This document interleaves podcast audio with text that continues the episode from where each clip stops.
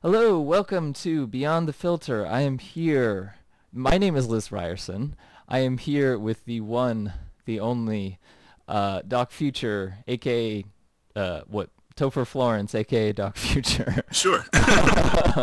um, but uh, so I'm a big fan of your videos. Uh, I got introduced to them, I think from well, your poster. You posted, or you maybe still post on Select Button, correct?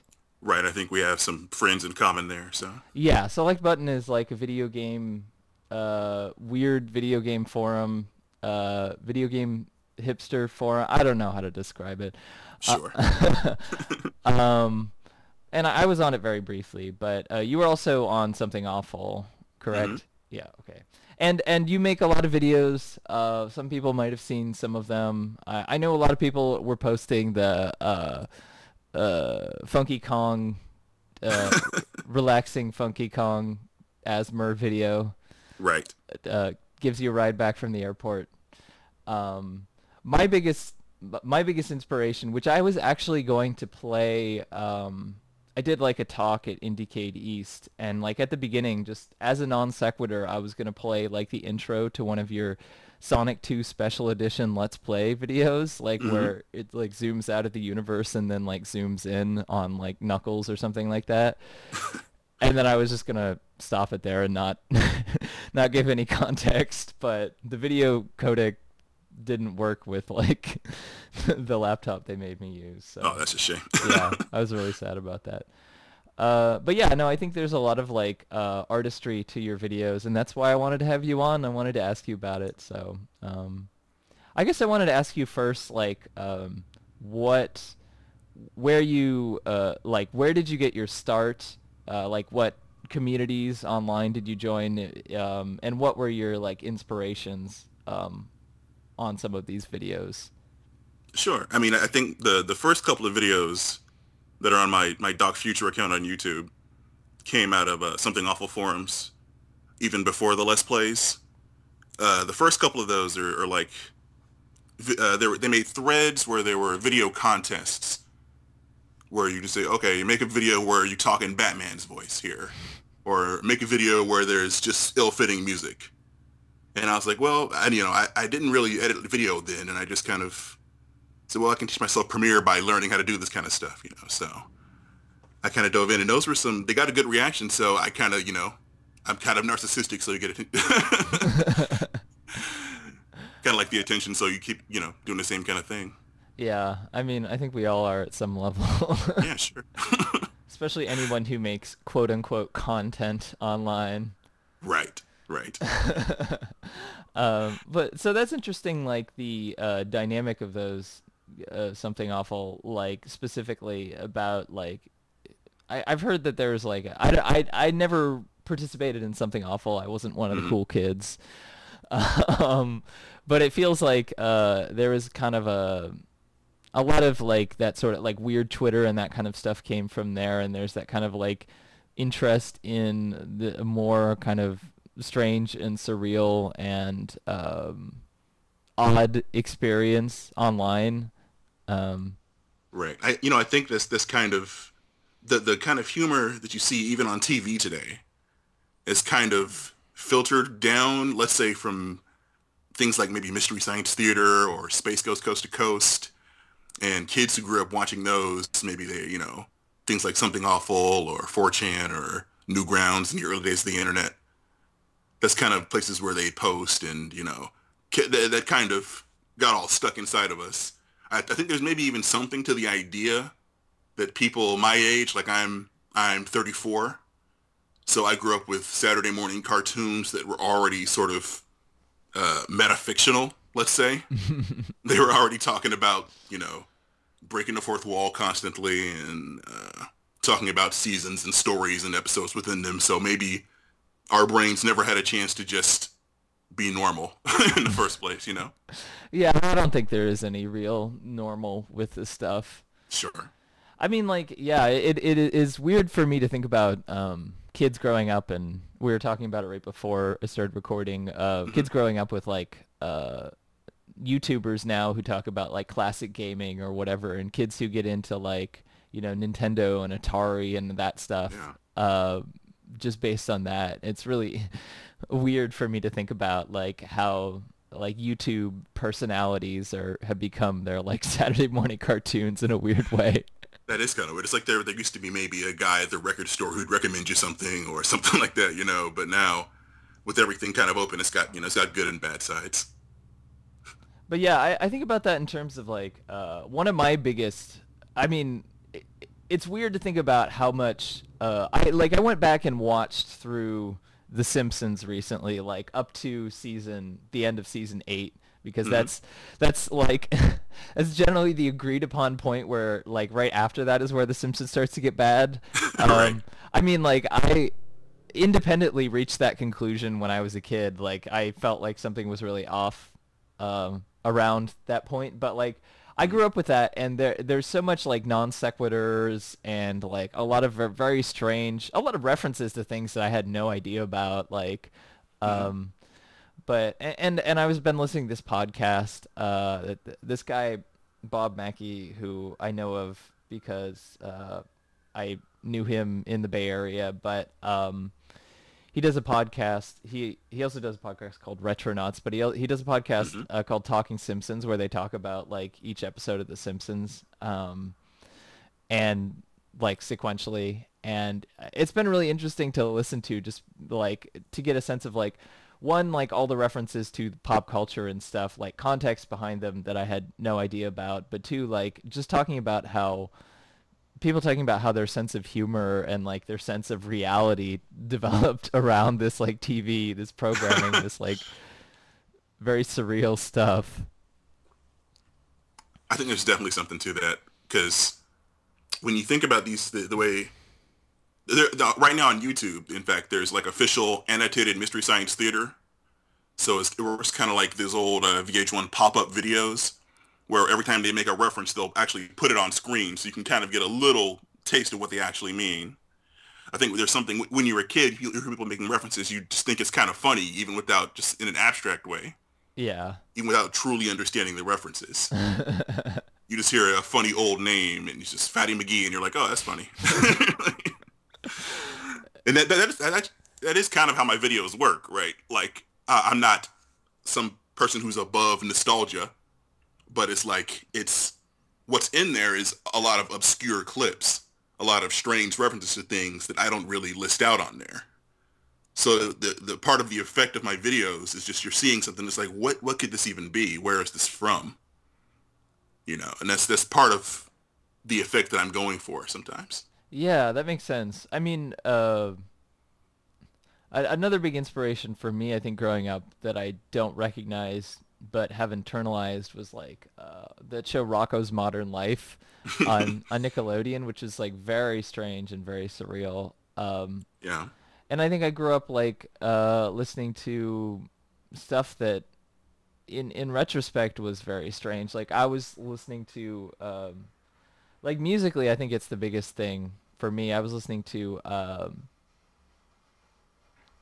uh, one of the early like Beck albums the other day, hmm uh, and like there's just like so many bizarre non sequiturs and things like that. There's like like country and folk music in there, but there's also like weird hip hop references, but and there's also like just strange non sequitur like avant garde performance art kind of stuff and like Mhm. random sampling.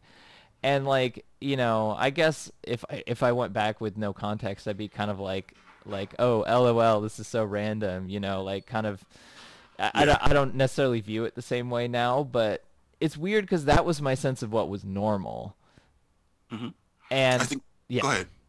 Well, yeah, but like that that kind of reflected in when I started making music. I was like, okay, yeah, I'm gonna make music based on this because like for me, what was normal was like that or like, you know, like Radiohead or something like that. Like, Mhm. and I just didn't really wasn't really affected by maybe some of the more mainstream pop culture. So like, I always just felt like it, it was weird because I, um, I was like, why, why am I so different? And I, I think it's like, because like that stuff affects you so much and you don't even realize it. Like when you internalize stuff early on, like, um, that that says a lot about the way that you like are going to like process the world and deal with like things that you make. Yeah. Yeah, I, I agree. I, I, think part of it, like, uh, relates to maybe turntablism and DJ stuff. You know, you'd always hear, "Where's this weird sample from? Where's this guy just from the '50s talking? Where is that from?" you know, just random things like that. And there's there's kind of a fine line when you're trying to make something that's actually funny. And you know, me talking about all this is just you know making it not funny. So I'll get that out of the way anyway. But but when you're trying to make something funny, the, that thin kind of line between this is just uh, completely random nonsense, and there's there's a little bit of logic to this, and just enough logic so it's actually funny, or entertaining in some way, or addictive, or you know, in, in whatever you're trying to do in that way. Yeah. Well, I think a lot of your humor specifically relies on just being mysterious. Mm-hmm. Like I'd agree. Yeah, like the um the video that you have up as your uh like uh autoplay video on your channel, that Sonic 2 video that's like uh one hour long and like Sonic DJ, but then has this like is that is that music from um what's that game called? That Sonic uh, uh, DS game. Yeah. So th- that video, let, let for that one specifically, let's just to ruin the mystery. Okay. That's just that is from that. Yeah, the the dancing itself is from a Sonic game. It's from a was what the most recent with Sonic Boom for DS. Oh, Sonic like Boom, yeah. And then the music is from Sonic Chronicles DS, and there's a lot throughout the, the, the clip. There's lots of sprinkled in like things that were left in Sonic games, like in in Sonic 06, the notoriously bad, you know, worst Sonic game supposedly they they they they actually leave in voice takes that were, didn't go correctly. Oh. So some of that is mixed in there, and it's just it's just kind of a a, a sloppy mess of of things that are silly about Sonic games. yeah, it, it's weird, like uh, how Sonic has become this weird like meme, uh, and like it's it's kind of associated with this like uh, don't know, like there's just like it's just like trashy or something. Yeah, it almost just doesn't. There's there's certain icons, things become iconic, like maybe SpongeBob or Sonic, or things like that, that kind of just go beyond all or whatever original meaning they may have had, and just become complete ciphers for just either nonsense or just universal emotion or whatever. You know, just memes kind of just flatten everything out to a degree. in a weird way. It's always like a take on pop culture in a way that is making it more either like surreal or disturbing. Like I've noticed that uh, mm. with SpongeBob, it's it's like uh, Patrick suicide. He commits suicide in this episode. I think that's like one. There's like a meme or like a video about that. It's like, or no, no, Squidward suicide. That's what it is. Mm. Uh, and like Sonic, it's like weird, surreal creepiness a lot of the time.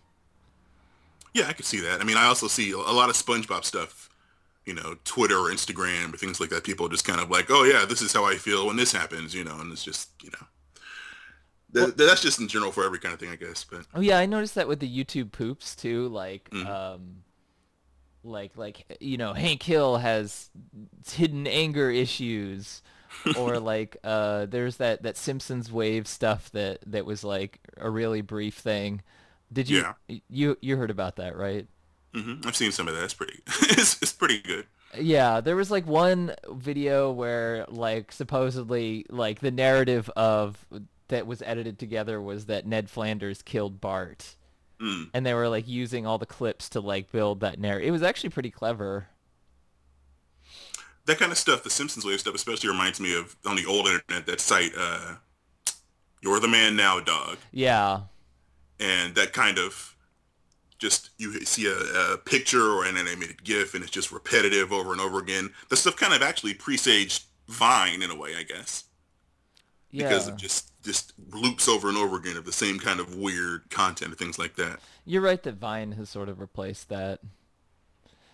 It's we it's weird though because uh these things have become like there were things that were like kind of internet within the internet sort of memes like like you're the man da- now dog sort of became popular but it was within like internet forum communities and stuff like that whereas vine is used by everyone well not Right. everyone but you know like a much wider user base Right. There there wouldn't be the the stuff back then like Mr. T ate my balls or whatever from the old internet. Those those sort of proto memes work in a, in a slightly different way than things do now. I think. Yeah, I guess your your stuff definitely seems more part of that community uh, in some ways. In that um, a lot of it is specifically references to pop culture and like old cartoons and stuff like that.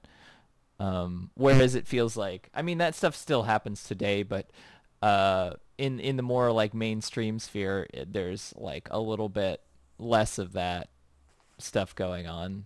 I feel like. Yeah, I'd, I'd say my stuff is has a zeros sensibility, if that's a thing. What what, is zeros? like the the the aughts, Oh, oh, okay, yeah. the two thousands.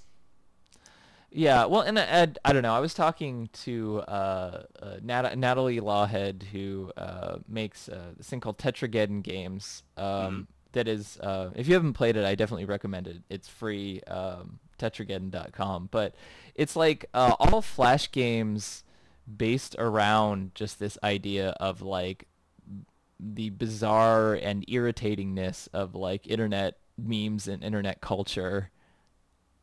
Um, Yeah.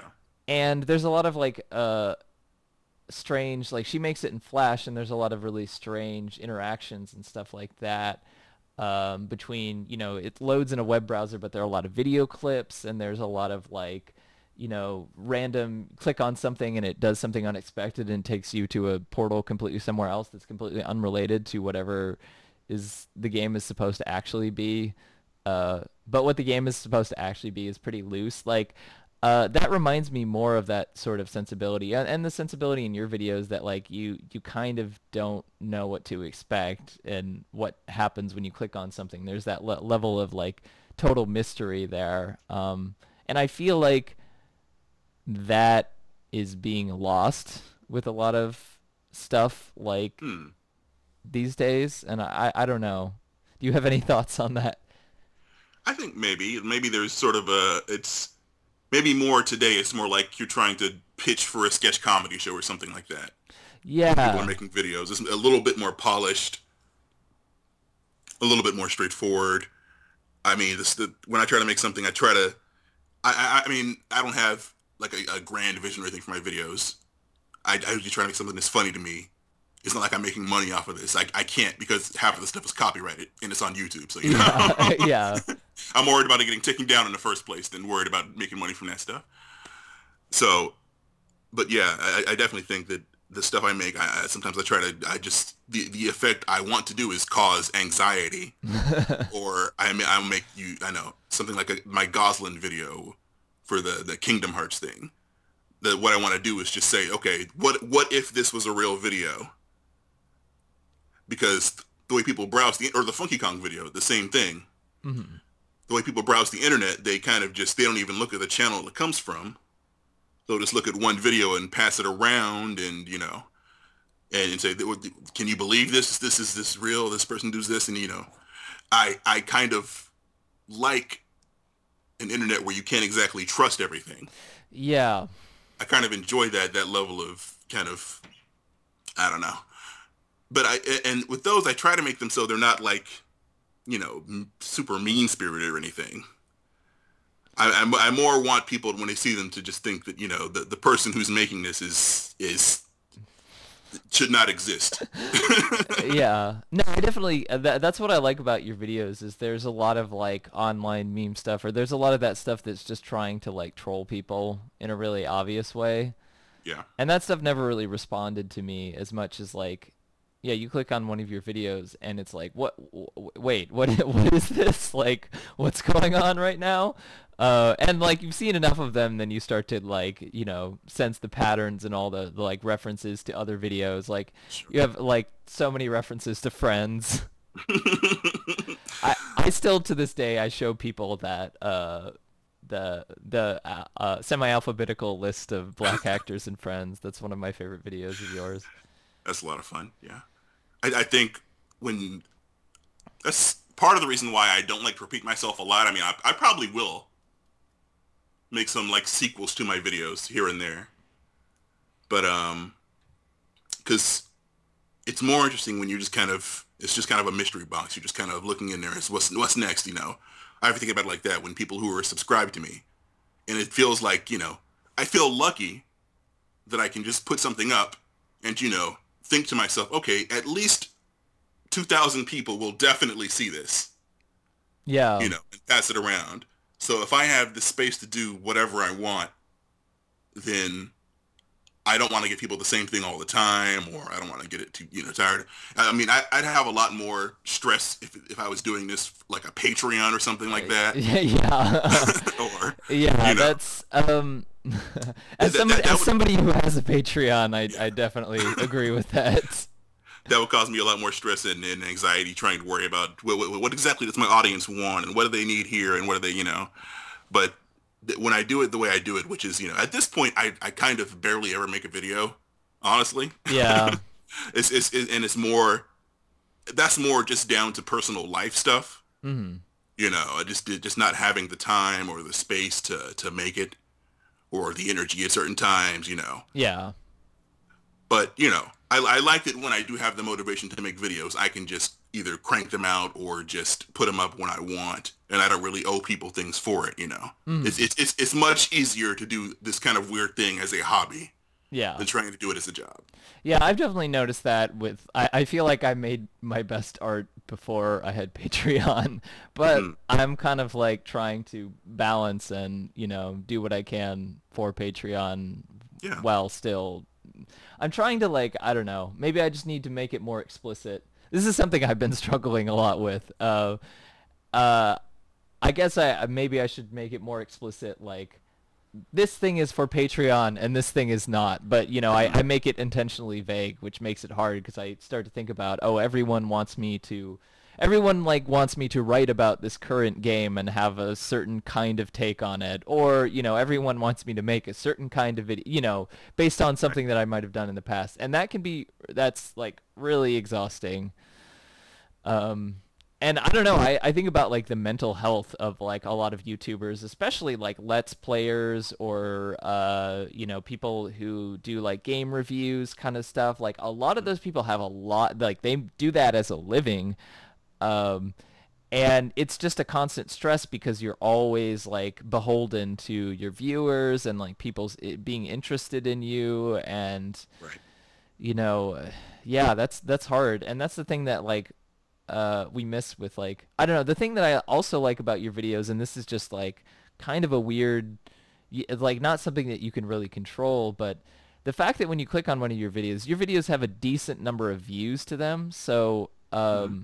Like if you're just somebody who's clicking around uh, you see that that has a reasonable number of views so you're more likely to think that that thing is what is described in the title yeah yeah and I, I think that that's that's really when I think about people's mental health and stuff like that on YouTube or like the try everybody just trying to squeeze just a little bit of a drop of water from the stone of all this social media stuff just to you know survive. It's really really exhausting. But yeah, I mean, I and you know I'm I'm going to do it. I'm gonna get on. I'm gonna get on Patreon, mm. but I, I'm I'm gonna have to do something.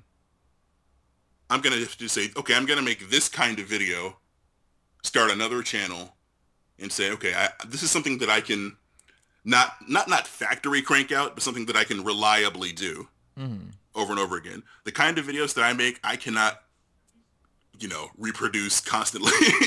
yeah. If, if, if if I could make videos like my Sonic One video, where I'm just this stream of consciousness talking over a game, mm-hmm. over and over again with reliably with a level of quality that I could be satisfied with, I would but it's not, you know. Yeah. It, the stuff I do is kind of too specific, I guess, is, is in a weird way. Yeah, that is. I don't know. It's it's weird to think about. Um, I'm like, uh, I had a um, so going back a little bit, I had a um, I think like so let's plays have been around for a while since like I don't mm. I don't know exactly how long since I guess video was easy to started to become easier to post on the internet. Like Yeah. um, but um, And even before that, there were screenshot let's plays. yeah, that's true. There's people That's true. doing pictures and walkthroughs and things like that. You know. Yeah, like the Let's Play archive, which is uh, basically a branch or originally orig- originated from something awful, right? Yeah. And that was like earlier Let's Play. A lot of those are screenshots and commentary, and there's a really and you can still find those to some extent, like if you search on game forums and things like that. But they're more of a niche thing, I guess. hmm Um, but um, I had a, I think I, I, I kind of dismissed the stuff because I just felt like, oh, it's just people playing through games and funny voices or whatever. Because I guess even back then that that whole trend had sort of started. Um, but I had a friend who was like, oh no, you should like, uh, you should like watch these really surreal let's plays and he introduced me to um this something awful let's play of sonic 2006 um which i think Oh, is yeah. on youtube now but um it, was uh, Pokecapn and kung fu jesus and Right. medibot. I think medibot is my favorite part of that video. Um but it's like it's them playing through sonic 2006 but it's them playing through it consecutively. Like they didn't take any breaks. Like they recorded the whole thing in a weekend. And uh, they had like they had like things like they announced like trivia and rewards and they like read through reviews of it and they talked about there was a lot of stuff going on during the the the video and like and and then also like you know like just stuff going on in their life happening too. Like at one point they like order chinese food and talk about like the chinese food that they order and like and like are eating it while they're doing it. I don't know there's that kind of like weird documentary sense of capturing a moment plus like there's very kind of surreal commentary plus you get the sense of like what the game is and, and like this isn't like the most amazing thing ever but like when i discovered it like i was like really fascinated by it i like watched it like um I just like I watched the I watched it through the whole thing like Yeah. and it's like 30 hours long. And that that was all you know pre Twitch and everything else, and you know people now they're kind of used to that. But for something back then, for them to kind of just go in there and it, it does it, it feels nice when you're watching. You can feel somebody else's humanity kind of you know coming off the video. yeah, cuz cuz Twitch you have like people who make their livelihood off of it so they're sitting and they have the cam of their face and you see their like reaction or whatever and it's just them in a room like it isn't really you don't really get that sense of or in even when you see like like game grumps or something like that like uh groups of people playing through games it's obvious that they're trying to provide it's almost like like you said that sketch comedy thing like they're trying to provide humor and it's kind of forced in a way like sometimes. Sure, you know there's there's that there's sort of I think with dudes there is a drive within them. When they when they see something stupid they got to make either you know oh I got to make the dirtiest joke about this. I got to make Yeah. I got to make the say the stupidest most obvious thing about this you know instantly. And it's kind of you know when you when we're kind of people are having their adolescences played out large you know being recorded for hours and hours on end and that yeah it's, it's kind of a weird thing I'm very glad that I grew up when I did without without being able to constantly upload video of myself. You know, I'm, I'm already I already have enough anxiety with the things I posted say eight years ago. You know, I don't want to think what I would have posted if, if YouTube existed when I was 15. You know, that would have been yeah something crazy. So I, I still have anxiety about my OC remix stuff, and I did that when I Mm. was like started doing that when I was 15. Um, I was on this website called OC Remix. Did you? yeah, Yeah, yeah. Um, I, I I almost posted one. I'll put it that way. th- they I posted a, a, a Spring Yard Zone remix. People liked it, and then I forgot it existed. like OC Remix was so it was pr- pretty darn clickish, and like there once they had the quality standards, like it started to become a really weird space. But anyway, I'm actually going to do a whole episode about that with one of my friends from that community. Um, so I'm excited about that. Um, I may or may not post that one before this one. I'm not sure. But yeah, I was like, I, I have a, a friend who uh, who's been part of that community a really long time, and she also her her boyfriend has like was like a huge member of that community. So we we have a lot of stories about that stuff. There, yeah, there are things about that, like you said, that you, you after, I, I noticed on OC Remix myself, as someone used to listen to it. Okay, oh, suddenly this many vi- songs have improvisation for a very long time. This many have an electric guitar suddenly. This, you know, it's kind of patterns you can sense in there. Yeah, and it's uh, very specific to the community, um, like and their quality standards. After a certain point, you couldn't just do straight up remix of something or Mhm. rearrangement. You had to add stuff to it. But the way that people added stuff to it was kind of strange a lot of the time. And given th- it's how I started learning how to make music, it it kind of gave me some weird uh, ideas about what that was what you were actually supposed to do that I've had to shed now. but you know, so does going to music school. So so it's, it's you know it's it's apples and oranges. Um, but yeah, no, the finishing the let's play thing. Like uh, after a while, I discovered your Sonic One Easy Mode Let's Play and the um, the Sonic Two Special Edition, which is m- probably my favorite thing that you've done because Mhm. it's it's a let's play of a. I, I'm just gonna explain it if that's okay. It's Sure. it's fairly old at this point, so I figure it's okay to ruin the joke. Yeah, it's okay. Um, but it's a let's play of a bonus, quote unquote, bonus edition of Sonic 2 that uh, your uncle who works for Sega supposedly had, right? hmm Um, Sega. It changes every video, I think. and it's funny. There's a game that called The Uncle Who Works for Nintendo now. I don't know if you've ever heard of that game. oh yeah. Um, but uh, it, it basically it's like you're you're playing with all this trivia and all this like game commercials and sort of game press like magazine kind of cliche things that were happening around the time and referencing that information but in a way that is just totally like not true at all. yeah, yeah. I don't know, but the thing that I really like about it is it gradually it has a progression. Like it gradually gets more and more surreal as it goes on. And I do like that. You know, th- th- for that video, when when, you, when I grew up and Sonic 2 came out, the and this was, you know, there were BBSs, there was Prodigy, stuff like that, but, you know, there wasn't GameFAQs like it exists today or things like that. And Sonic the Hedgehog 2 is really one of the weirdest games for secrets to have in it. It's it got all these weird debug modes. You can put two tails on the screen. You it, and there's so many rumors behind it, you know, and it, it, those old, you know, playground rumors that you used to have things like, you know, all the weird stuff you could do in Mortal Kombat, or you can make Luigi a new and uh, Luigi and Super Mario Brothers 64 or Super Mario Exactly. 64. Right, right. And so for that Sonic Special Edition, I just said, okay, what if the the rumors were true, but you know, to the nth degree, to the craziest degree possible, you know? And I kind of just so at that point, I was just having fun with every video. It's just uh, I make this one a different style. I'll have different kind of narrations. I'll reference things I referenced in earlier videos and just contradict it just just for the point of it, you know and it's a lot of fun. I put in a lot of my favorite OC remixes in there, Oh, that's funny. I didn't even know that. and it's it it I, I like it a lot. And I think I'll, I'll probably make a Sonic 3 one sometime soon. Cool. Yeah. I, I, have a lot. I have a lot. Uh, like the way a lot of times I make videos, I just kind of I don't. They don't actually just come out instantly.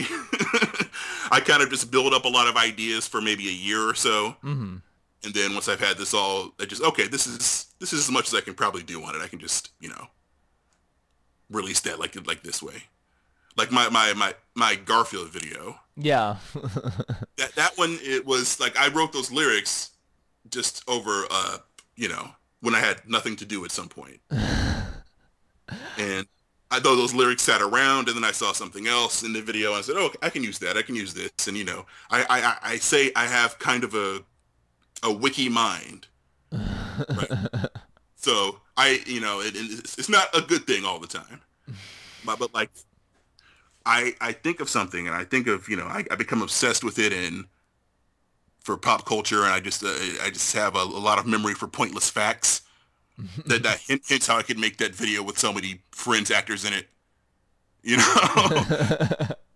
I, I did sit down and you know scrub through a lot of friends' videos and wait for a see a black face. You know, that's I- that's literally what I did. I, I, oh, sorry. Go ahead. I'll. I'll but um, yeah. So so when I become, you know, I, I have this kind of these compulsions, and I think about things a lot. So I can essentially what it boils down to is my videos are just kind of an advanced form of me, a, a release of my pattern recognition.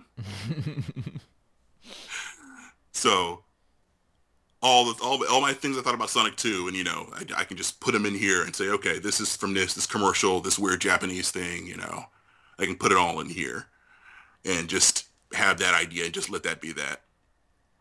Well, yeah, I think the funny thing of like seeing all that culture at once kind of it has the effect of just being like really disorienting. Yeah, yeah. Um, but I don't know. I, I like what I liked about the the let's play videos you did is you, it sort of treats it like almost as an art form or like this is this this like this idea that I'm playing a game is only a suggestion. I can go off in my own territory and do whatever I want. And it's like it's sad because I don't feel like I've seen people do that with let's plays at all. Like uh maybe outside of like one or two things because I think like I don't know uh, the way that it works now is it's so instantaneous. Like everyone is making things very instantaneously. Um, and even when they're editing, like they're editing it because they want to do a re- review and those game reviews, like there's a lot of like cliches about thoughts uh, people's thoughts about games or game history or whatever. Like i got i kind of went down this wormhole recently. Like i watched like a lot of like uh, retro nes channels because i was really into retro like i was a little too young for the nes just like a little bit. So i yeah. caught the tail end of it. Um, but I was obsessed with the NES, and me and my brother were, and so we collected them like back in the late '90s when it was easy to do that. Now it's like, now it's like games are really expensive, and um, you know maybe it'll start to go back down at some point. But um, there's a lot of cliches that you hear repeated on these channels, like oh, you know this game is dated, or you know blah blah blah, and that kind of stuff, and you know I think some of the like ways that people are getting their information, like angry video game nerd and stuff like that, is kind of like you know people s- assume that sort of factual information that they yeah. you know that that that have internalized. That's that that's like the whole truth, even when it isn't. Like it, a lot of the the opinions and ideas that people have about games that were made by Japanese companies kind of uh, uh, don't integrate in like actual knowledge of Japanese culture. Right. I, I agree. I, th- I, think there's something about, you know, quote unquote games culture that lends itself to a hard consensus even more than other media in general. Maybe like I, I think there's something about games where a game, if you like a game, it's almost, it's, it's like the worst parts of sports fandom and religion and like comic book and movie consumerism all like rolled into one, you know? Yeah. So a consensus forms, it becomes very solidified in people's minds. I remember in, in old video game magazines, you know, you know, there's that weird thing throughout all magazines. Everybody hates minecart levels, you know, just weird things like that. And then later on, we, you know, the the runner genre takes off, which is, you know, it's just minecart levels. Yeah. So millions of people love them, but you know, it's just that that little the little bubble of people. And maybe even back then they might have all been you know if they weren't all in the bay area or new york you know just published back when there were magazines. Yeah. But um yeah i definitely think that the, the, the youtube videos as well kind of have a style where there's not a lot of there's not a lot of room for people who just want to be curious or enjoy something or just look at something normally and say it's always a performance. Mm-hmm. It's always okay. I, I this is the worst thing ever. I gotta you know I gotta curse and spit and, and fall over in my chair because this sprite looks wrong. You know, I was like. yeah, well, and I think the thing that bothers me uh, one of the things that bothers me about it is that it's like I, when I watch those videos, I'm like, oh, I'm really curious to hear what this person has to say, and then it, but it's like not what this person has to say at some level. It's it's like they're echoing some sort of consensus or canon or something like that that gets established around that. I, I mean, I have some background and context for. Like I understand that because I to some extent grew up reading video game magazines. Like what I was introduced to, like I read PC Gamer more than I read some of the other ones, but I was interested in console games. It just like I never was like directly as like you know involved with that. But like um, and there's an element like uh of of curiosity I think that is definitely missing from these from like let's plays in general and from from these like the way that people talk about media of the past in this sort of really matter of fact way.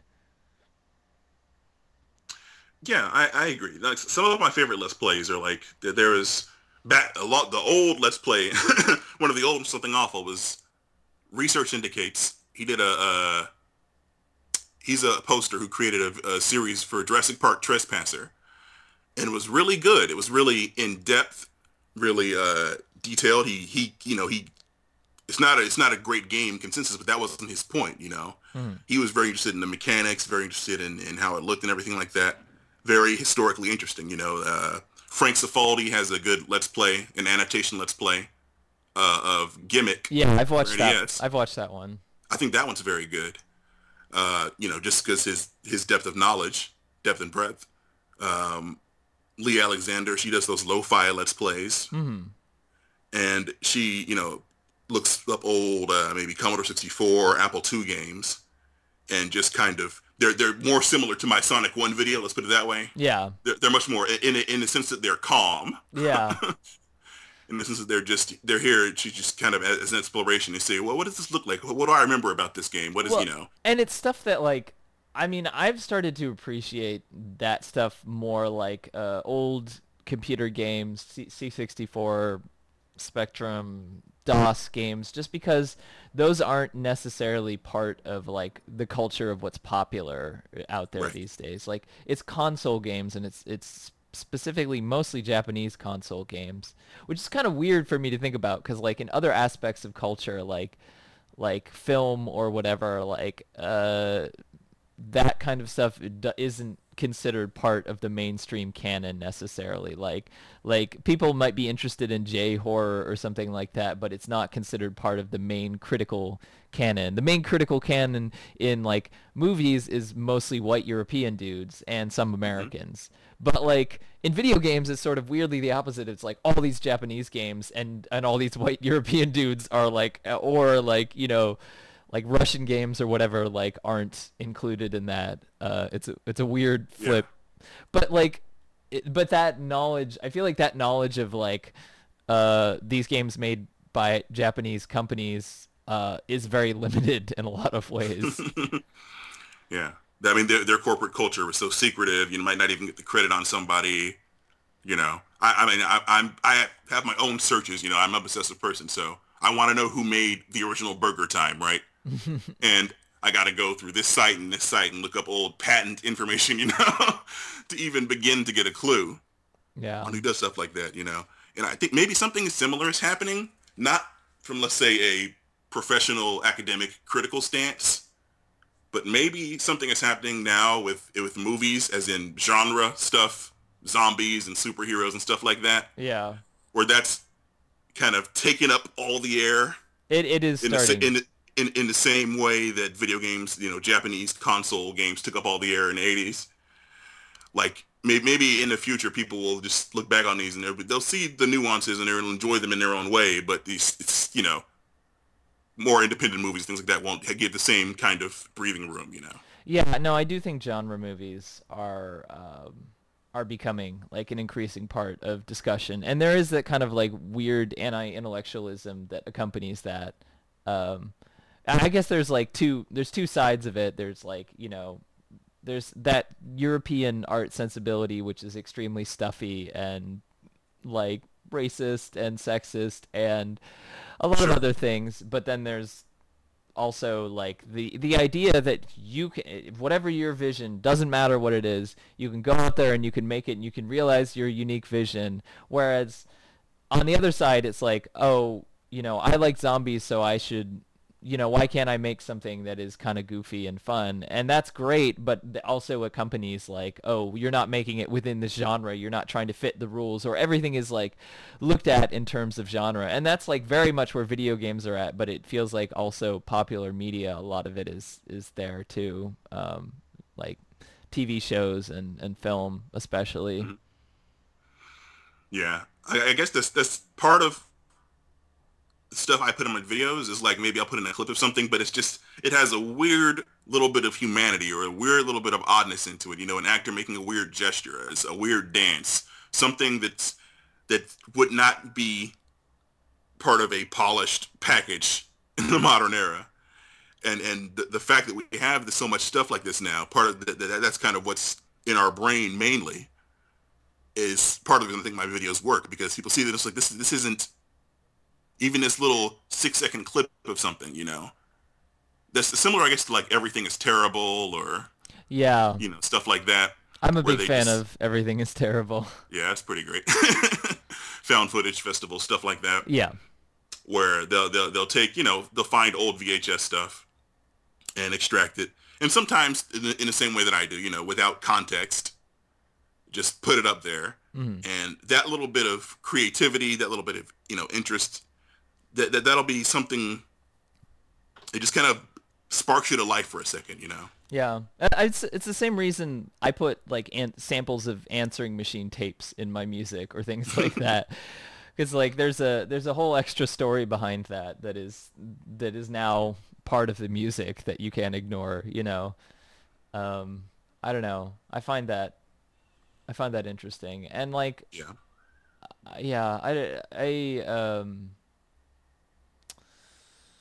where was I going with that? Oh, the thing I wanted to say about your friend's video is sort of a non sequitur is sure. Um, so I think in this day and age we expect like when we see something that's titled a certain way, you expect that information to come to you in a certain way, and you expect it to have a certain perspective. And there's a lot of like uh, kind of more social justice oriented stuff that uh, has has become popular on the internet, um, sort of t- like clickbait kind of stuff, and yeah. and so there's that expectation maybe that uh, certain certain things will fit into that. But I saw like, so I saw like um, in your semi-alphabetical list of black actors with speaking roles in Friends, like I saw somebody like that video got popular enough to be posted on like forums or somebody posted about it on a website or I, I don't remember exactly. Yeah, yeah. But someone was like, "Oh, see, see, there was actually a lot of black actors on Friends," and I was like, "I don't, I don't think that was the point of the video." um, and and other people were like, uh, "Well, they were all like waiters, though, you know, like, or something else." And like, the thing is, like, there isn't necessary like in some ways yes there's a larger point that emerges from this but that wasn't necessarily the immediate intention behind making the video like sure and like I think people don't know what to do with that information. Like they don't know what to do when they're presented with something that's like this is factual. You draw your own conclusions. Like I think it's funny, and you and it it is obviously funny because like they are all like you know waiters or like weird parts like that. But like yeah, just side characters. But like at the same time, like I think people expect it to have like a, a, an exact pinpointed point of view or something when mm-hmm. it's like uh, and and when and when there's something isn't like you sort of have to draw your own conclusions about it and be like okay yeah okay I see why this like all makes sense. Like um, people are like confused about that. Yeah. I, I definitely noticed after I posted it people people thought that I either I was you know I was defending friends I was insulting friends I was doing something else you know. I it, it, it, it all came from the exact same information. It's just I just I just wanted to make a silly rap. you know, it's and I, am not, I'm not saying that as a cop out because some people, you know, comedians are like, oh yeah, my stuff is I'm politics free. You know, that's that's that's nonsense. Yeah. But, but in this situation, what I you know, it's not like I had some kind of I I, I just thought of a lot of people at the same time, and I it, I do think it's weird that you know they're representing New York in the '90s, and it's just you know, it, it's so very white. But that's okay. It's, it's not like I don't like the show.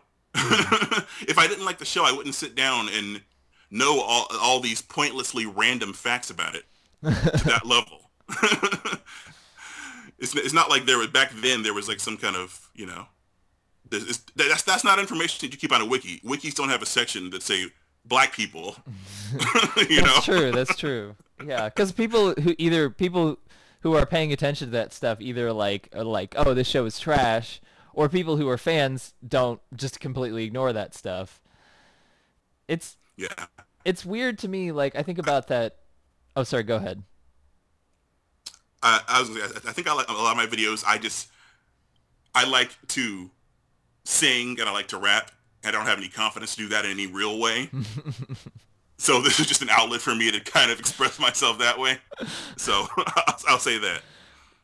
I don't know. It seems like I don't know, especially like the the wordplay and stuff. Like I just watched your like Doritos 20 second Doritos video, and like there's a lot of really nice like wordplay and stuff in that. So I wouldn't like you know, I wouldn't talk down to yourself to you know be too modest about it. Sure, sure. Um, but yeah, no, like I, uh, it's weird because like I see this like split on the internet, like where it's either like, and this is something that I've struggled with a lot. I think it's something that a lot of people are struggling with, but people don't talk about necessarily. Is it's like either you're like hardcore, you're into like the social justice, you're into like you know things being correct and and stuff not being problematic and like that kind of stuff and like you're you're looking at media through that way and you're you're, you're applying the bed Bechdel test. I can't fucking pronounce that. Bechdel test uh, Yeah. to, to media which I always thought that that whole thing was a joke but anyway like people are applying it seriously uh, like all the time. And um and, and and you're doing that stuff or you're like pure about enjoyment and you're like keep this social justice out of my shit man. And like you know like you don't want anyone to like bring up that the sort of political aspects and you just want to enjoy something at the, at the level that it is. And there's like it uh, it almost seems like those two things have like totally split. And there's no way that you can be in between and be like okay yeah maybe this is politically kind of messed up. But you know I can also like look at this and say like hey you know I see what maybe I enjoyed about this. Or even if I didn't enjoy it like I see like there's another kind of hidden weird component to this that like just goes beyond me being upset about it because it did something shitty, you know. Yeah. I, I think a lot of people now are just kind of, yeah, I, I agree with what you're saying. The- the- There, there's a sort of, people at this point are really obsessed with not caring about anything. Like half people just d- do not want to care. If, if you care, you've lost the game, right? And then, like you said, uh, uh, the other half is, is very, you know, it, the, the, the media has to reach a certain potential just to, or you know, a, a, the, sort of a checklist way of watching things. Yeah. If, if, if this is if it's bad in this way, then it doesn't really work. And yeah, I agree.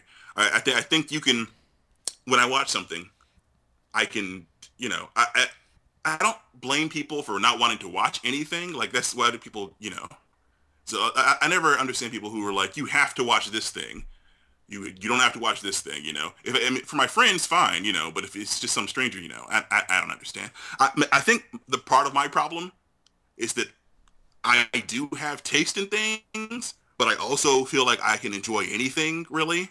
Mhm. I feel like as I'm watching something, part of the reason why I make these videos like this is that in my mind I'm breaking it down into its component parts. At least the first time I watch it, like maybe the second time I watch it, I'll actually enjoy it. But when I watch something, the first time I watch it, I'll just, you know, I'm saying, okay, I like this part, like this piece, like this piece. That's that's really good, you know. Like I, the movie Pootie Tang, the Louis C.K. movie, mm-hmm. god awful. But I watched it and I'm like, oh, yeah, okay, I see what he was actually doing. I can see where studio interference happened here. yeah. I can see how the actors wanted to do this choice or this happened, and oh, this is actually, you know, and you know, it'll come on the side of good to me at that point, you know. Mhm.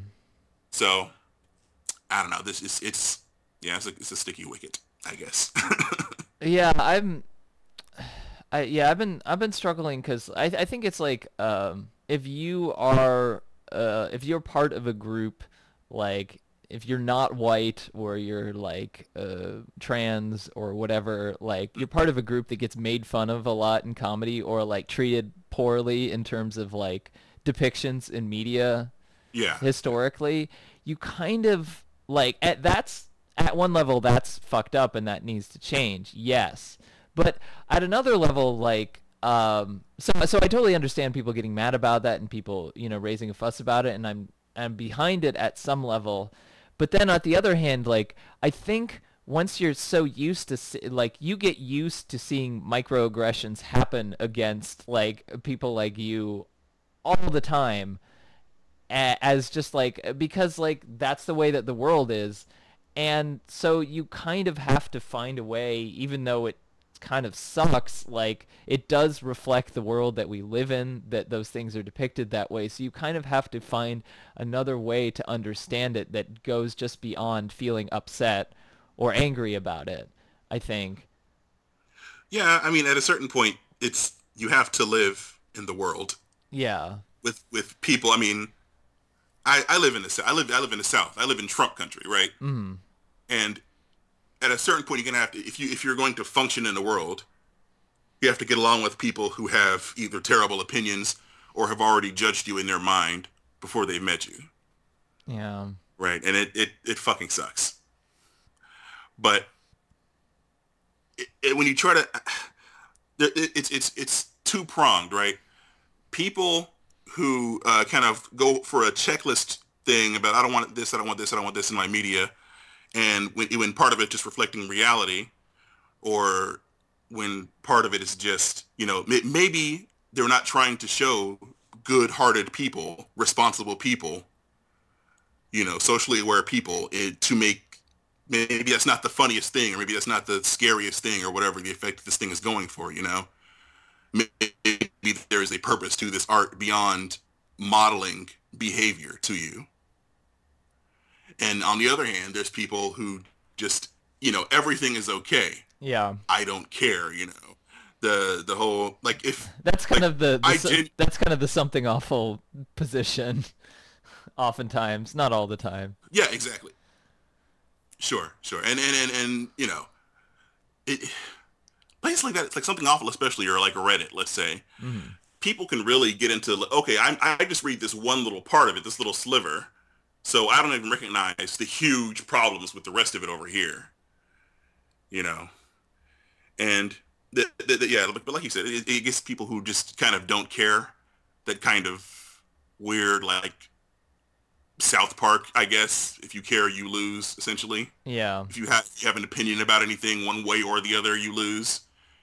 When I think you know something like South Park, like uh, this this sounds weird, but I genuinely don't think that we would have as much anti-Semitism today if there wasn't as much like wacky, you know, goofy, uh, quote unquote, ironic anti-Semitism on South Park. Yeah, definitely. If if if they weren't, you know, everything doesn't have to model behavior, but you know. Well, I saw, I, I definitely saw that directly with uh, when I came out as trans. Like on a forum, someone was like, "Oh, you know, I wish I was a dolphin too," and I was like, "Yes, I have seen that episode of South Park. Congratulations, you you watched an episode of South Park." Yeah. And you just repeated it. And then like like there was that video of the kid like freaking out because uh he got bullied for being a ginger because there was a South Park episode about gingers that was like I, I don't know, Cartman was like bullying gingers or something. So he's like mm. really mad about it. So he made a video about it. And then that video got in South Park. And then like uh and they made fun of that. And then like i like watched like later videos of him and he was just like saying how none of his friends would hang out with him because they were like you're an embarrassment and like all this other stuff. And i'm like wow. Is this really like like making like a, a you know 14 year old kid feel shitty? Like is that is that what is that what you're about? Like the South Park guys have made some of my favorite stuff, some of my favorite comedy. I think they're they're really smart and they can make really funny stuff. But it, some of it is just shit. you know, yeah. some of it is harmful, and to either to pretend like nothing matters, it's just you know it's nonsense. Yeah, I don't know. Like the um, what was I gonna say? Yeah, I, I mean, I I sort of had a reaction uh, where some of my favorite media, um, like one of my favorite movies, for example, is the movie Showgirls um, mm-hmm. And like for a long time, like I mean, if you look at that movie on the the fa- on its face, like it was written by Joe Eszterhas, who's like pretty clearly a misogynist, and like you uh, you know, you look at what's in the movie and, you know, the way that it treats people in the movie who are fem- you know women like yeah it's it's shitty and you know some of the acting and the way that people talk in the movie. But then if you actually like think about it oh no this movie is actually like really intelligent in the way that it deals with a bunch of different issues. But it's Yeah. it's it's not directly depicted. You sort of have to draw those conclusions. Like you have to draw the conclusions that for example the the best character in the movie is her friend who's a black woman who gets fucked over the most in the movie and is is the one who helps her out the most like um and or or that there's like a lot of like uh lesbian shit in that movie that is like you know anyway like the point Yeah, is yeah. the point is like there are all these like uh degrees of like uh things that are going on in this like in this depiction of of shitty like in the ways that our culture are shitty like there are all this other there's all this other stuff going on and I don't think that people know oftentimes know how to like look at media that way in a way that like Yeah. you know and I, I don't know if that's just like a you know I, I maybe it's just a cultural thing like we either view something as being all inherently political and don't really look at the artistic or like more kind of uh, hazy aspects of it or we just look at something as pure enjoyment and don't want to even think about the political aspects of it like i don't know maybe that's a cultural literacy or something but like Yeah.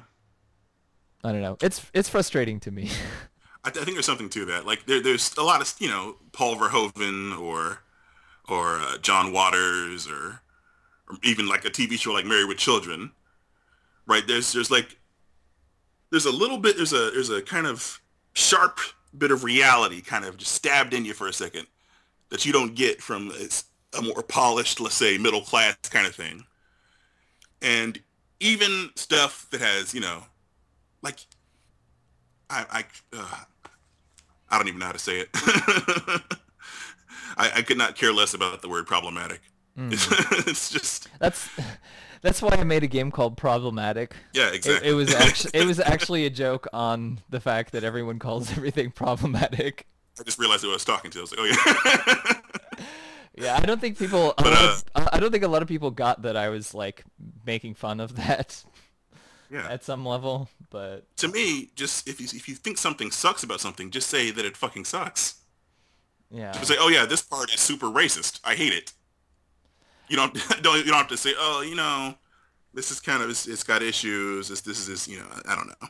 I think problematic makes you say, saying something. It's like more of an academic term, so it makes you sound a little bit more like uh, intelligent if you say that.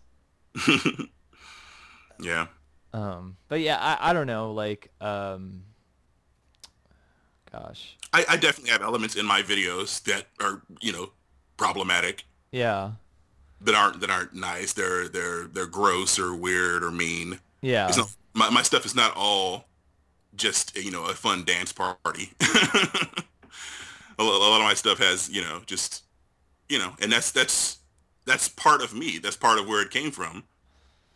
that that is also like, uh, I don't know.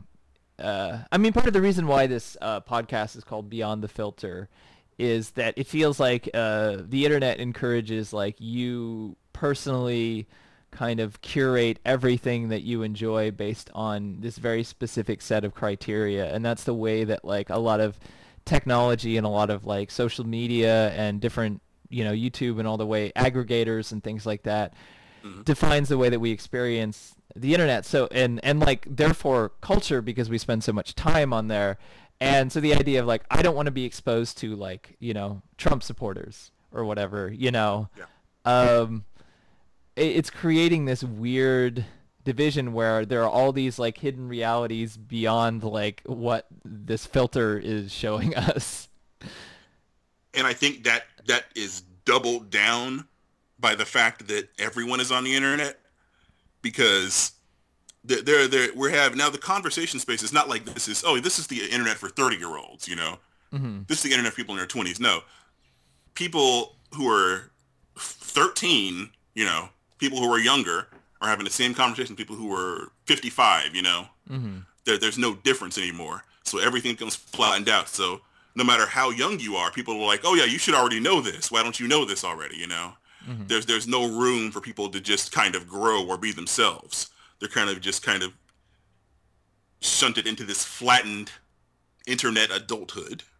Yeah, I mean, I think like definitely mainstream cultural stuff has infiltrated into the internet and become, you know, a large thing. It it it makes me think of like you know like all your base or belong to us or something like that like mm-hmm. uh, and i'm not like trying to like reminisce about the good old days or something because i you know at the same level like a lot of those communities were really toxic and like really uh encouraged um we're we're like you know mostly white men who were in the communities like yeah yeah um so it, like you know it's not like saying that that that that was good at any level, but um, but that kind of like meme or whatever, so specialized, um, it, it, kind of represents the internet being about something different, and uh, I feel like that gradually disappearing, or at least kind of going underneath the, like it's sort of, I don't know, it's kind of hiding underneath like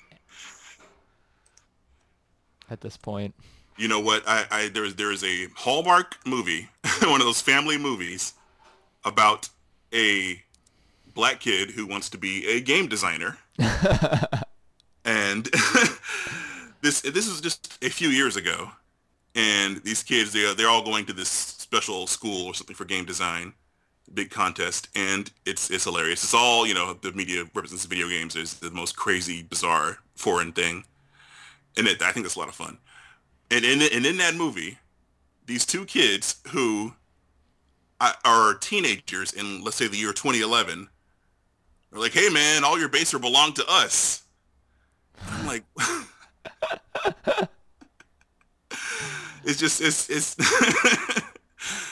Uh, this is just a family movie, and it's like just some some person on staff remembered that, or some you know, it all just gets filtered down into just the strangest places yeah, I mean, like they're it's some in some level like a lot of people get mad about that stuff and like they're losing that culture and all that kind of stuff. And at some level like I guess there's parts of that anger that is justified. But then at another level it, it's kind of interesting to me. Like I was really I I know that the reason they made a Ghostbusters movie with all women was because of things that happened in the past several years online. And like like sort of issues like feminism getting more play and like I actually really enjoyed that movie. I mean, for what it was.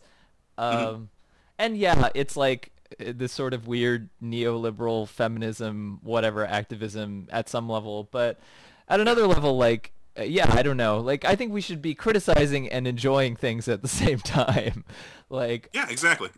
like one a, a, game that I like to play a lot, or that I still like at some level, is Duke Nukem 3D, and that game is so stupid in terms of like its misogyny and like other stuff. But then there's all this other mm-hmm. weird stuff in the game, and like I, you kind of can't. I don't know. Like I like to look at it where I can say both sides are are valid, and you know both things are important. And yeah, I don't know. Um, I I'm I'm kind of interested to see how like there actually the speaking of Paul Verhoeven, there's like a new movie that he made uh, that was at Cannes, which was uh, basically it's about a woman who gets she gets raped at the beginning of the movie, and it's basically about her dealing with that and processing that. And she works for a game design company. Uh, she's like in charge of a game design company who makes characters with like huge anime boobs, and she's like telling them to make their anime boobs bigger and stuff like that. And like I'm like really fascinated by this like the fact that this culture has kind of infiltrated in a weird way. And i'm uh, also actually kind of like curious to see that the way that this is like kind of permeates into larger culture to be honest I don't yeah, know. me too. I mean, it, people get really upset with when, um, you know, quote unquote nerd stuff, or when when they've when, when you're a lonely kid and you have to base what little identity you can form out of the things you consume. It it it kind of sticks with you for your whole life. Mm-hmm. So you're like, man, that, that's not Superman, you know, that's not that's not Batman, you know. And the, the, this these prescribed things are the right ones, and it's and we're and we're, everybody's just holding on to these decrepit old franchises from the 1930s, and and they've they've become myths in a way that they people you know used to just say, oh yeah, comic books are modern myths, and but at this point they are sort of a religion in and of themselves. Yeah. All these varied interpretations, and what does this character really mean? What, what is it? What is their what are their morals, and why should I be watching their story? And I, I think that we people need a, a better outlets, really, just in general. People people need there need to be better and more creative tools. Yeah for people to to build things for easier. For you know, you you can't just tell somebody, oh yeah, just just dive into Unity. It's real, you know. Just yeah. Just I mean, dive in. I, I know a lot of people who have done that, and they don't realize that, like, actually, you know, it's not that easy. Yeah. I mean, like I'm I, am i am pretty good with let's say the the game making program Clickteam Fusion, right? and and that is from my lifetime of cruft in my brain built up from the Klik & Play days, right? Yeah. I wouldn't. It's not something I would recommend to somebody. Oh, this is it. You're a new person. Just hop right in. You know, there's mm, so stuff like like Mario Maker is good. Yeah. But there's still it's still within a one singular corporate entity in this one platform with this set of non-creative tools. But if somebody could make something like that for games, just you know a platformer maker even that would be something. You know, stuff like Twine, which is not it's not super hard. Yeah. Well, the the weird irony about Mario Maker versus ROM hacks is like ROM hacks will have more longevity.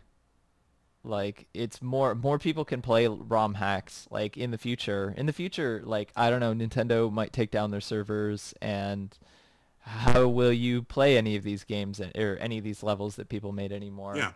And meanwhile, like these ROM hacks will still probably be online for people to play, and anyone can play them on their computer. Like, I mean, it's not quite as easy, but like, it's the weird, the weird like thing thinking about like how the official like, uh, you know, something that is officially pr- uh, approved like has is has less much less longevity.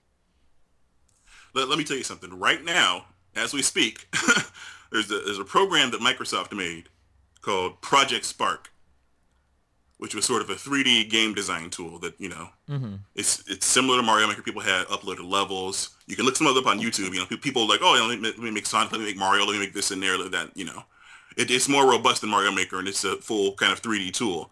And right now, you cannot pay for the program. You can't download it for free. You can't use it and the user levels are about to get all get taken down in the next few weeks here. Wow. So unless somebody goes ahead and, you know, tries to find a way to save all this information within literally the next few weeks here, a sort of micro culture will be lost. Yep. And that that that's exactly what, probably will happen with Mario Maker and, you know, five years, ten years, who knows? But you know.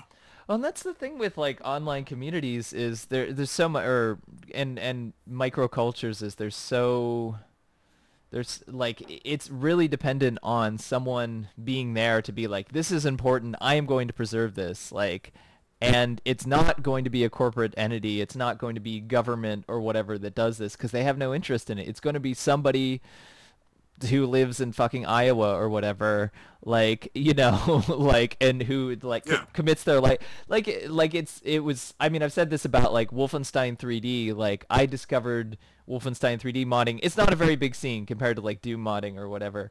Um, yeah. And I discovered it through this guy, Mr. Lowe's Wolf 3D page. This guy literally like uploaded every Wolfenstein 3D mod that he was ever sent or he could find. He put it on this page it's still up there. It still like looks the same way, and he's like literally committed a lot of his life to preserving that. And you know, I don't know what'll happen when it goes down. Hopefully, somebody else preserves it. But like that, all that stuff is still there because one person did that. You know. Yeah, that, that's kind of where we are. Little little tiny things, uh, ZZT, or Um, what was I thinking of? So there's a, there's an old Microsoft program called 3D Movie Maker, Mm-hmm. and you know there's a lot of movies are made for it. This is and this is almost pre-internet. It's right like 95, 96. Yeah. So pe- people were just starting to share stuff with that, and there's still a community of people who make it and save movies from it. But you know, this is just or little little TI-80 calculator games. Yep. People save those, you know. That was like a huge part of culture in my school. Is the are those games? Yeah, exactly. And and there's so much, so many things like that where just creative communities are kind of just limited to what they can save or who wanted to save. You know, you probably just downloaded the things that you liked. You probably weren't trying to be an archaeologist. Yeah. you know. But you know, No, that's the like um like I know Frank Cifaldi talks a lot about game preservation, but I, I guess my Mm-hmm. pet, my pet peeve, and I hear people talking about my pet peeve of that is like he only talks about console games. um, okay, yeah, and like um like I don't know, like he's he did a he did a talk at um GDC that I thought was really good about emulation and how emulation is important and how it preserves a lot of things. Like you go and download the oops, you go and download the entire ROM set of NES ROMs and you can find all these weird pirate things like weird ROM hacks and stuff like that and yeah, so so many people who probably downloaded this whole ROM set have that on their computers, and uh, or they've you know so many people have friggin' Color a Dinosaur or some like really random obscure NES game on their computers. but how many of those people like Yeah. uh like but uh, then at the same time people are way less interested in preserving like random indie games that somebody made on some program that's like you know e- even like 10 years ago a lot of these games don't exist anymore. Like you know there's a pretty good chunk of games that you cannot play anymore that are less than 10 years old.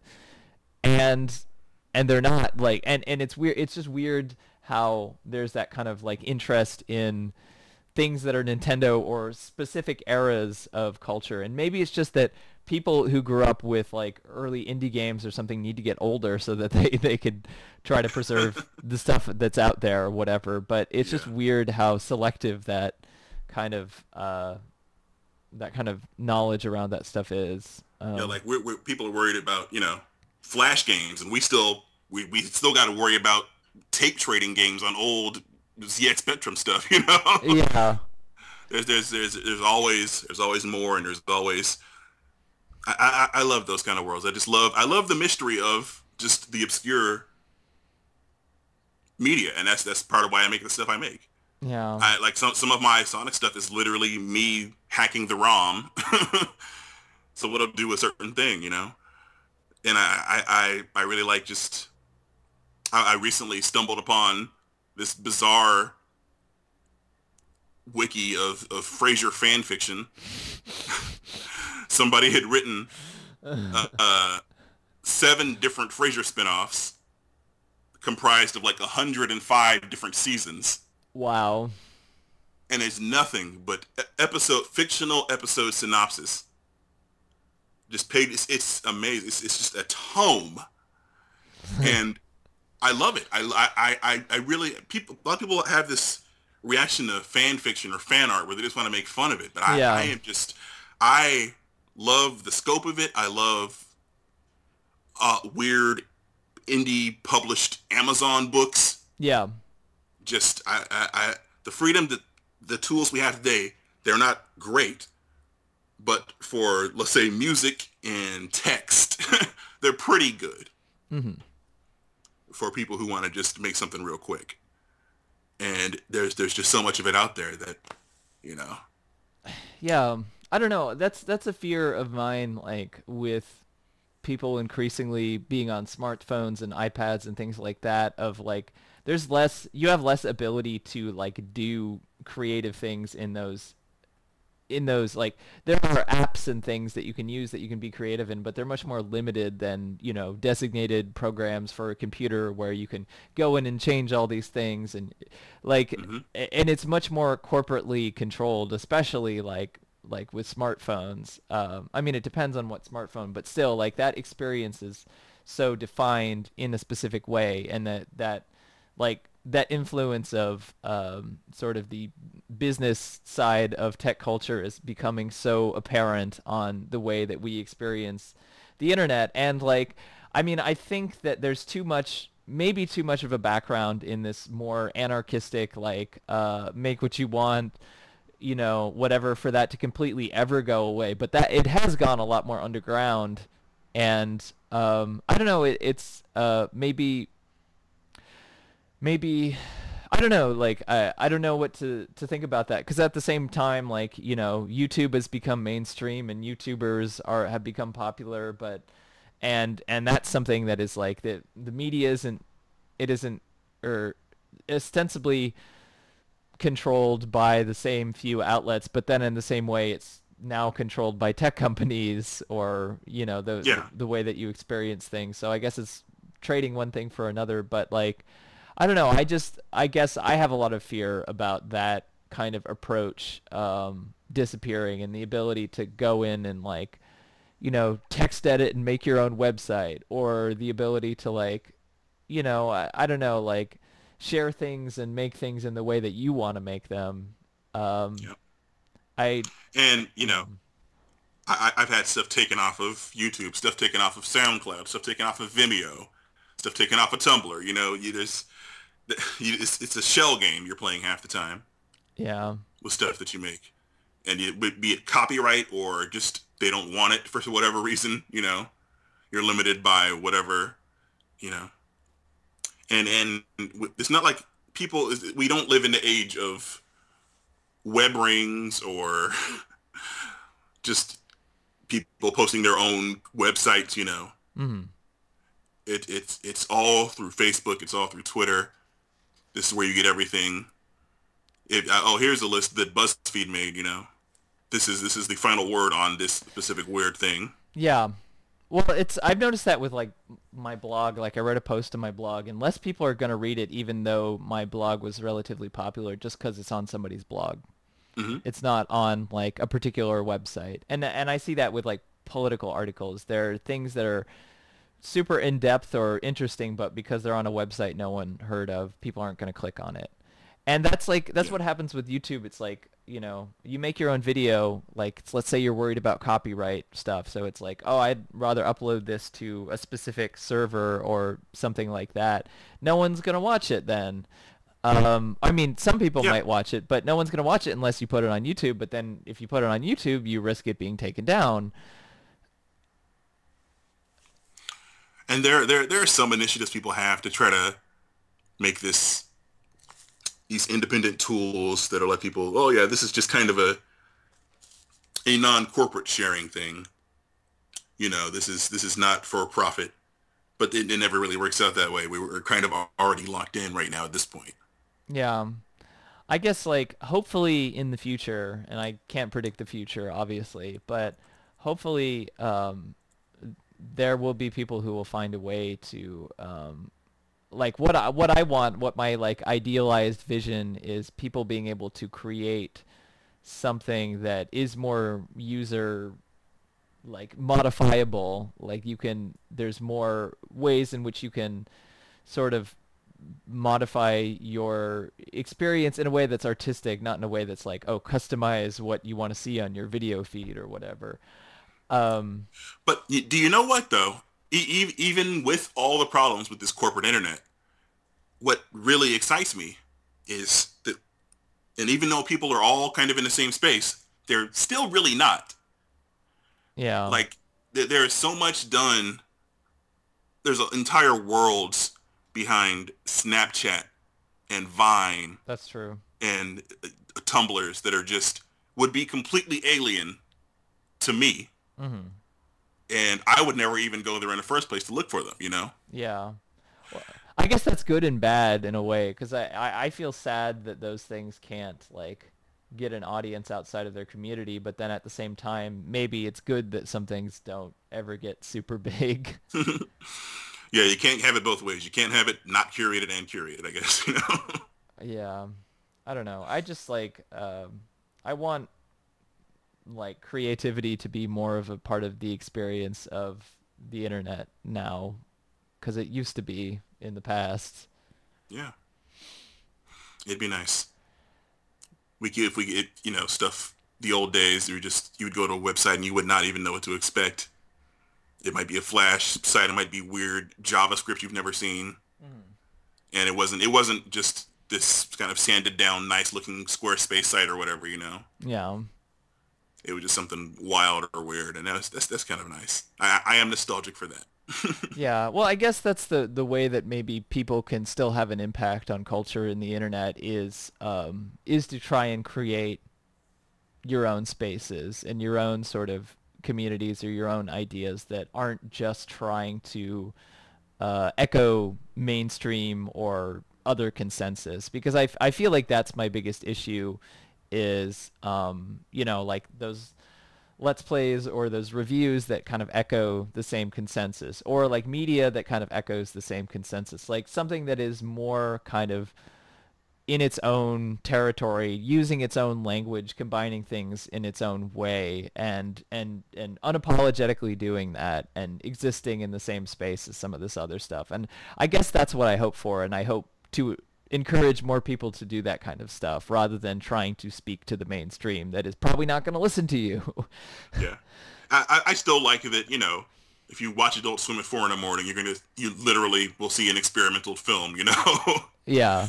You'll, you'll see something that's just, uh, you know, that, that is not the least, it's, it still has to go through its own filters. It still has to go through a corporate, you know, media, but there's still some humanity sprouting up under there, you know. Mm-hmm. Something you can really see.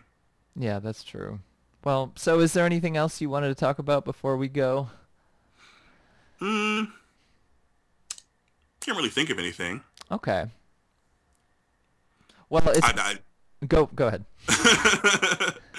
I, I just I I really I, I like what I do a lot, and I'm really grateful that people have it, that somehow I have connected with the people out there, no matter how weird it is. it makes you feel alive, you know. it's it's all really weird at some level. I mean, yeah, yeah.